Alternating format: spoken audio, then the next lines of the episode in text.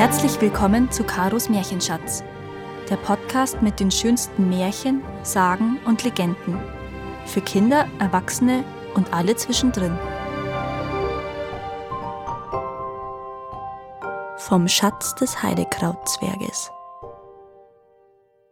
An einem schönen Sommersonntag spazierte ein Bursche aus dem Dorf am südlichen Hang entlang, als er plötzlich einen Heidekrauthügel entdeckte, den er noch nie zuvor gesehen hatte.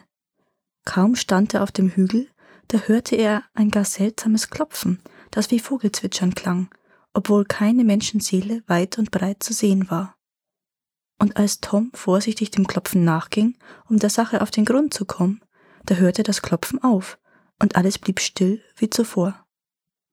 Aber wie staunte er, als er mitten im Heidekraut einen bauchigen irdenen Krug, so einen richtigen Bierkrug entdeckte, und er staunte noch mehr, als er ein kleines Männlein sah, das einen Ziegenfellmantel trug und eine Mütze mit einer Feder auf dem Kopf hatte.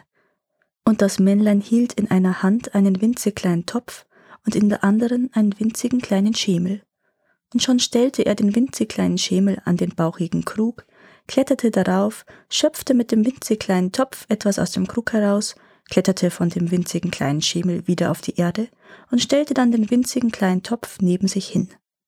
Dann aber setzte er sich auf den winzigen kleinen Schemel und begann die Absätze seiner winzig kleinen Schuhe zu reparieren, die nicht größer waren als Puppenschuhe. Bei allen Teufeln, staunte Tom. Schon meine Großmutter hat mir des Öfteren über die Heidekrautzwerge erzählt, obwohl ich ihr nie ein Wort glaubte. Und nun steht einer von ihnen hier vor mir. Und obendrein geht die Sage um, dass die Zwerge den Menschen zu Reichtum verhelfen können, weil sie im Heidekraut Goldschätze vergraben haben. Da darf ich den Zwerg für nichts und wieder nichts aus den Augen verlieren, sonst könnte er womöglich noch verschwinden, und reich will ich ja werden. Tom blickte auf das kleine Männlein wie eine Katze auf ein Mäuslein, und dabei schlich er sich geduckt und auch vorsichtig immer näher. Dann aber, als er neben dem Männlein stand, versuchte er gleich ins Gespräch zu kommen. Gott segne deine Arbeit, Nachbar, sprach er den Kleinen an. Der Zwerg reckte den Kopf in die Höhe und sagte, Dankeschön. Verzeih meine Neugier, Freund, aber könntest du mir nicht verraten, was in dem bauchigen Krug ist? Warum nicht? erwiderte freundlich der Zwerg.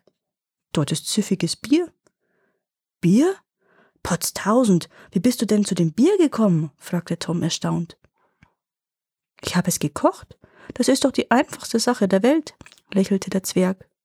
Und was glaubst du, mit was ich es gekocht habe? Mit Malz, mit nichts anderem wird doch Bier gekocht. Weit gefehlt, rief der Kleine. Mit Heidekraut. Mit Heidekraut? Tom brach in lautes Lachen aus. Und du glaubst, dass ich ein Narr bin, der auf so einen Unsinn hereinfällt? Das ist deine Sache, ob du's glaubst oder nicht, antwortete der Zwerg ruhig. Aber das Rezept für Heidekrautbier ist ein uraltes Geheimnis unserer Familie, das der Sohn immer vom Vater erhielt. Es ist schon viele tausend Jahre alt. Und würdest du mich dein geheimnisvolles Bier einmal probieren lassen? Du würdest gut daran tun, Bursche, wenn du die ehrlichen Leute hier im Heidekraut in Ruhe ließest. Dann könnte ich auch meine Schuhe reparieren. Außerdem solltest du dich lieber um deines Vaters Vieh kümmern.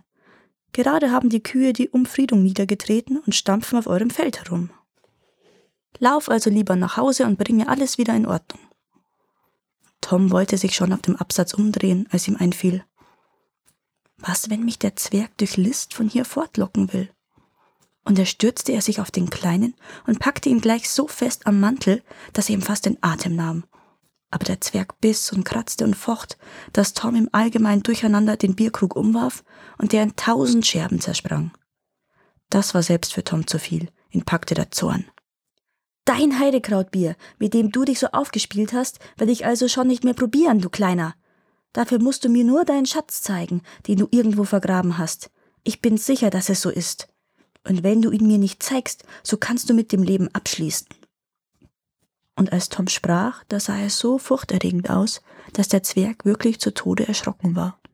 Er presste hervor. Dort im Tal habe ich einen Topf mit Gold vergraben. Nun aber lass mich los. Abwarten, sagte Tom, während ein sieghaftes Lächeln über sein Gesicht huschte.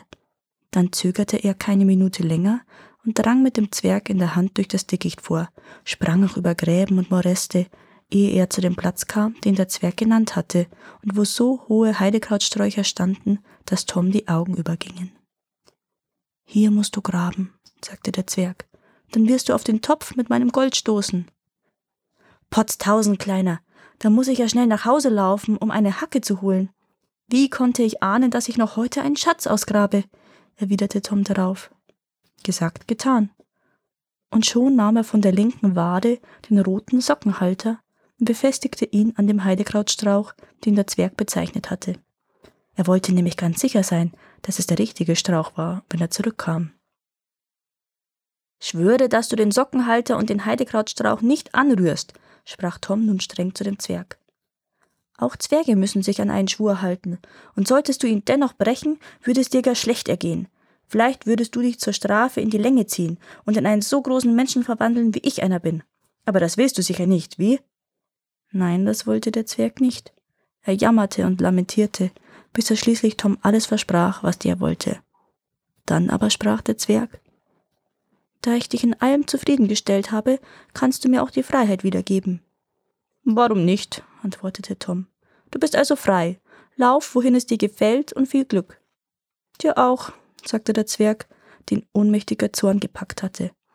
Und solltest du meinen Schatz ausgraben, was ich bezweifle, dann lebe von meinem Gold in Gesundheit.